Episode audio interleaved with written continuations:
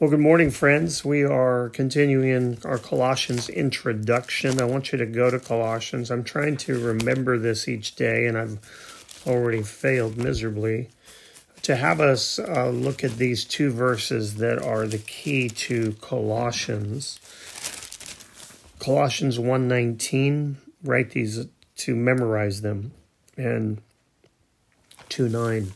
Colossians 1:19 for in him all the fullness of God was pleased to dwell and then Colossians chapter 2 verse 9 for in him the whole fullness of deity dwells bodily. Deity dwells bodily. Why is that so important? Because we're going to be dealing with a crisis that brought Epaphras to Rome to talk to Paul um, and about what was going on, the Gnosticism and the other things that had had infected uh, the church. Turn to Acts chapter 20 and then 21. We're going to look at a few verses really uh, to help us understand where Paul is in the situation. Remember, Paul spent about three years of time at Ephesus. As we look at Acts chapter 20 at the end, verse 36, you'll see how close he was to the Ephesian church. And again, we mentioned the Ephesian church because out of the church at Ephesus came came the churches in Colossae, Colossae uh, Laodicea, and Hierapolis. So 20 verse 36, and when he had said these things, he knelt down and prayed with them all, the Ephesian elders. And there was much weeping on the part of all. They embraced Paul and kissed him, being sorrowful most of all because of the word he had spoken, that they may not see his face again. And they accompany him, accompanied him down to the to um, the ship. Now, from about Acts chapter 21, verses 27, write in your Bible. If you can't write in that Bible, as I always say, throw it away, get one you can write in. You can you can go all the way down to where it says Paul arrested in the temple. Remember when Paul left Ephesus, his idea, his plan was to go to Jerusalem, and he made it. And um, he visits with uh, James when he gets to Jerusalem, who is the head of the church. James was the brother of Jesus who who um, didn't believe in Jesus, but uh, according to 1 Corinthians chapter 15, Paul tells us that Jesus revealed himself in a post-resurrection appearance to his brother. Uh, 1 Corinthians 15 verses 1 through 8, um, and ministered to James and James became a powerful leader of the church. So from Acts chapter 21 verse 27 through Acts 28 31, which is really almost through the entire end of Acts, he is a prisoner either of or in Rome. And both are the case because he's he was a prisoner of the Romans until he got to Rome, and then he was a prisoner in Rome um, for his faith. Uh, and then we don't in Acts chapter 28 it's kind of open ended. We don't um, we don't get to the death of Paul, but death uh, Paul was put to death by the Romans um, probably in about AD 63, AD 64 at the same time as the apostle Peter was put to death as well. So let's get into what is the crisis that is um, the reason for Epaphras coming from Colossae to Rome to see Paul. So we're in Wiersbe and we're in Colossians. We're in Colossians.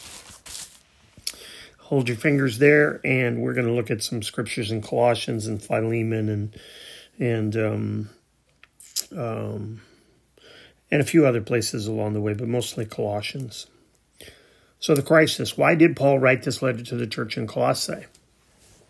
Uh, according to Wiersbe, because a crisis had occurred that was about to destroy the ministry of the church. By comparing the prison letters, we can arrive at the following construction of events. Paul, on um, from Acts chapter 21, as we said, verses 27 through 28, 31, he's a prisoner of or in Rome. So he meets a runaway slave named Onesimus, who belonged to Philemon, one of the leaders of the church in Colossae. There was slavery in Roman times. There were millions of slaves, and even Christians had slaves. Some of them willingly, bond slaves, who, because if they were set free, would have starved to death. Uh, and I'm not, again, I am not condoning slavery, and and uh, you'll see that Paul doesn't either. Paul led Onesimus to Christ. He then wrote his letter to Philemon, who was the leader of the church, asking his friend to forgive Onesimus and receive him back as, look at this, a brother in Christ. Not a um, something he owned, not as a slave, but as a brother in Christ.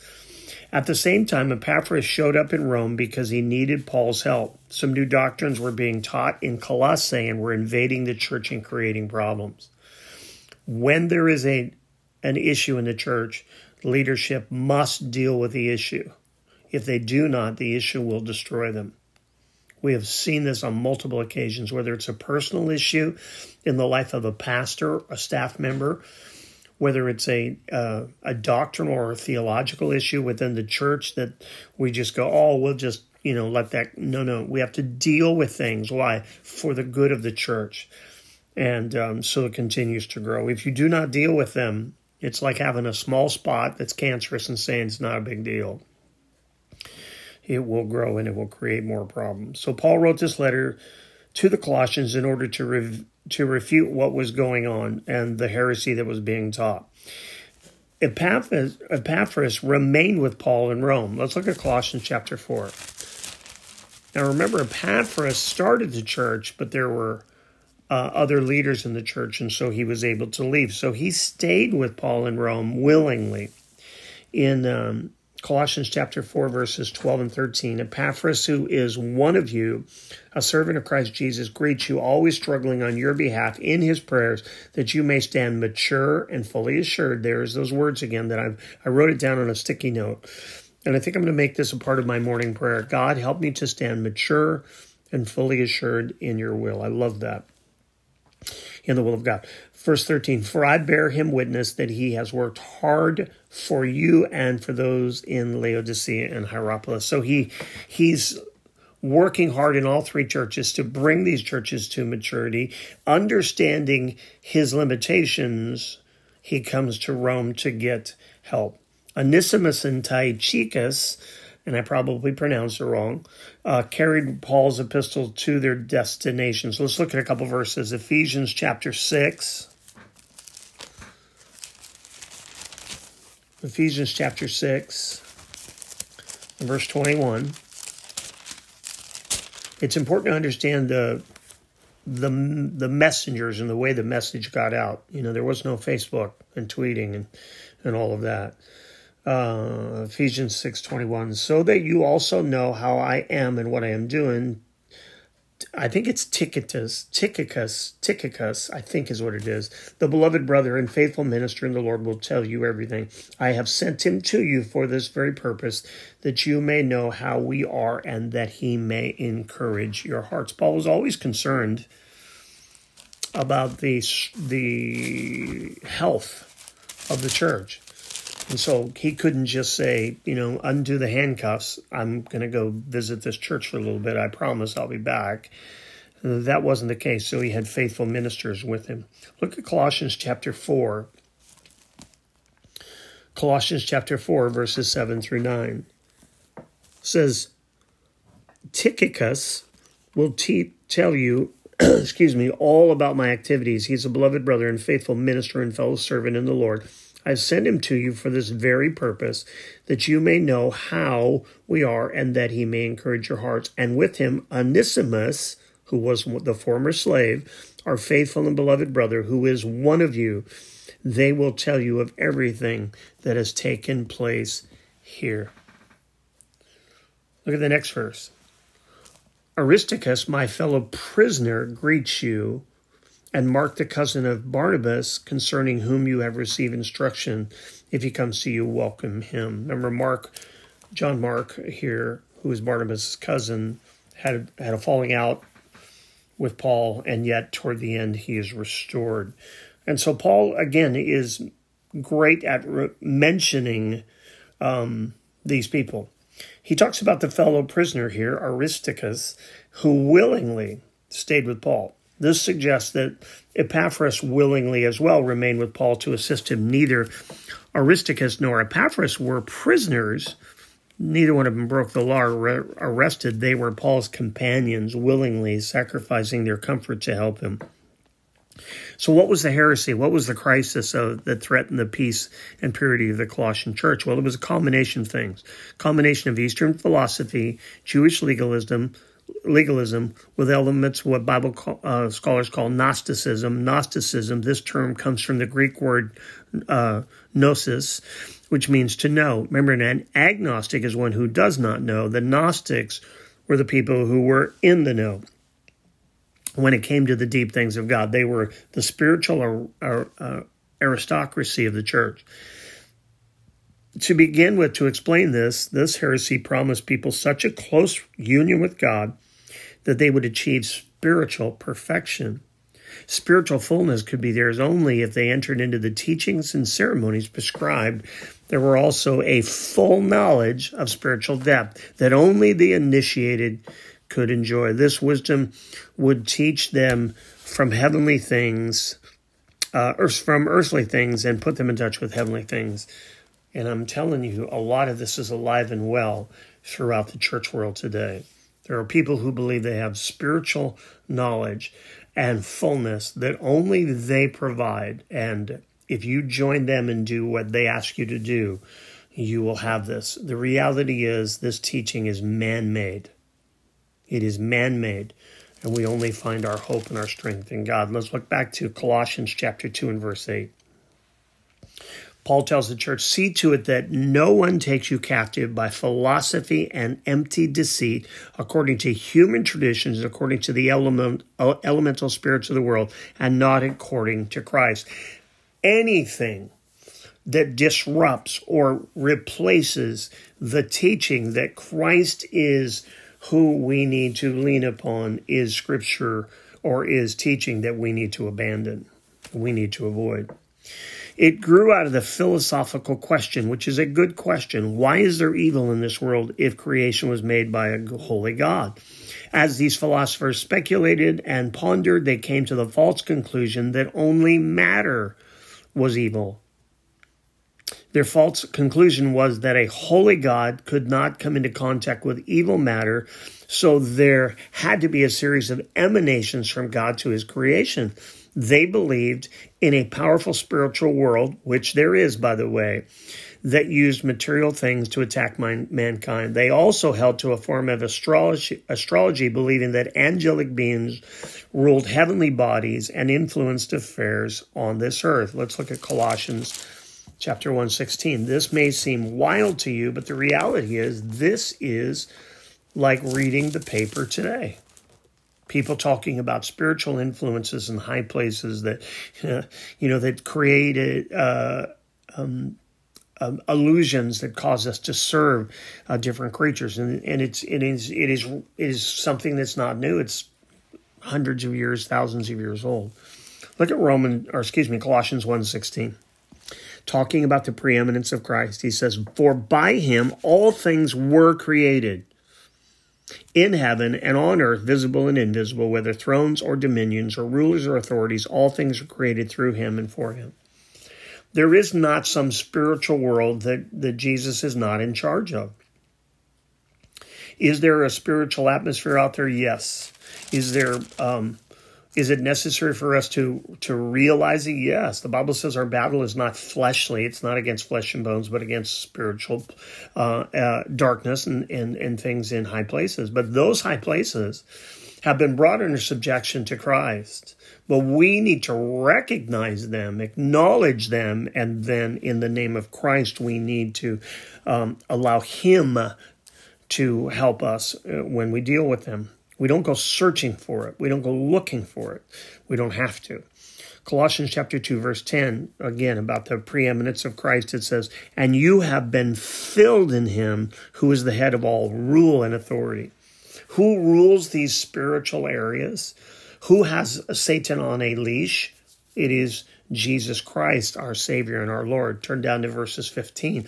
Because of what Jesus did on the cross, he disarmed, verse 15, the rulers and authorities and put them to open shame by triumphing over them in him.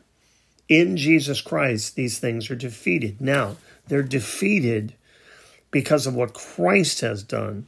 The problem is they have a they they men brings them up and tries to hold them up as a as significant or more significant than Christ and saying no they're separate. See, they're saying that that um, that that Christ doesn't have all power and all authority, and so you can see the heresy of this. Added to the Eastern speculations was a form of Jewish legalism. Remember, many people had come to Christ, but then were trying to add back in the Jewish legalism. The teachers believed that the rite of circumcision was helpful in spiritual development. Colossians chapter 2 and verse 11 says, In him also you were circumcised with a circumcision not made with hands by putting off the body of the flesh, but by the circumcision of Christ. It is the heart circumcision that Paul says which is necessary. They were also trying to add in the dietary laws. Look at chapter 2, verses 14 through 17. By canceling the record of debt that stood against us with its legal demands, this is what Jesus did this he set aside, nailing it to the cross. He disarmed the rulers and authorities and put them to open shame by triumphing over them in him. Therefore, let no one pass judgment on you in questions of food and drink, or with regard to a festival or a new moon or Sabbath. These are shadows of the things to come, but substance, but the substance belongs in Christ.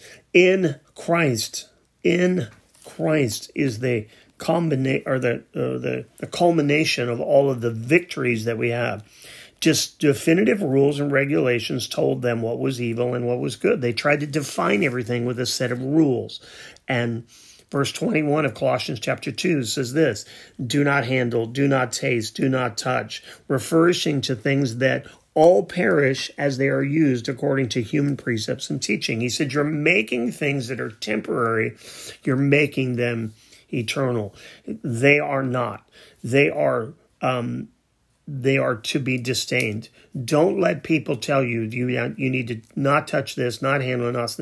Now, those were things that are according to Jewish regulations. What Jesus tells us to lay aside is the things that we lay aside. What Jesus tells us, which is the things that are harmful to us, we need to listen to that. But it is not by the keeping of rules that we become holy. Our righteousness, the Bible says, is in Christ and Christ alone. Then from that, from what Christ has done from us, we walk out our life according to the scripture. Since to them matter was evil, they had to find some way to control it and to control their human natures in this pursuit of perfection. Spiritual perfection was the pursuit, and they claimed to have all the answers. Two different practices resulted, two different uh, ends of the spectrum. Uh, one school of thought held that the only way to uh, to conquer evil matter was by means of a, a rigid discipline and asceticism. Look at uh, verse twenty three of chapter two. These have indeed an appearance of wisdom in promoting self made religion and asceticism and severity to the body, but they are of no value in stopping the indulges of the flesh because it's a hard issue. It's not what your hands touch, it's what your heart wants your hands to touch, if that makes sense. It's at the heart of the issue that we need to deal with it.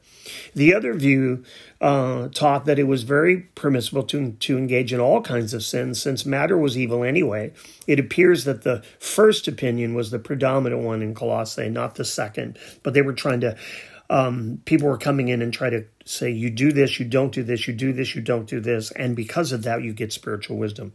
It's easy to see how this kind of teaching undermined the very uh, foundations of the Christian faith. To begin with, these heretics, uh, uh, heretics attack, attack the person and work of Jesus Christ, to whom, to them, he was merely one of God's emanations and not the very Son of God come in the flesh. Let's look at a couple scriptures and we'll close today.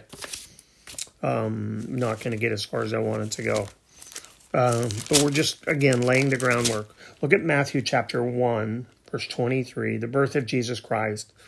It says this Behold, the virgin shall conceive and bear a son, and they shall call his name Emmanuel. And what does Emmanuel mean, church? It means God with us. Look at John chapter 1 and verse 1 speaking of Jesus, in the beginning was the Word, and the Word was with God, and the Word was God. How do we know he's speaking of Jesus? Because in verse 14, it says, And the Word became flesh and dwelt among us, and we have seen his glory, glory as of the only Son from the Father, full of grace and truth. And then turn to Hebrews, one last scripture, and uh, we will close in prayer. Hebrews chapter 2, speaking of Jesus Christ. He says this, and the Hebrew writer says this in verse 14 Since therefore the children share in flesh and blood, he, Jesus himself, likewise partook of all of the same things, that through death he might destroy the one who has the power of death, that is the devil, and deliver all those who through fear of death were subject to lifelong slavery. So that's part of the crisis that is going on in the Colossian church, and that's why Epaphras comes to Paul. You can understand why Epaphras would say, This is above my pay grade. This is above my knowledge. Let me go to Paul. So let me pray for us in Numbers chapter 6, verse 24 through 26. And I pray you have a great weekend. The Lord bless you and keep you. The Lord make his face to shine upon you and be gracious to you. The Lord lift up his countenance upon you and give you peace. God bless you. Till we talk again.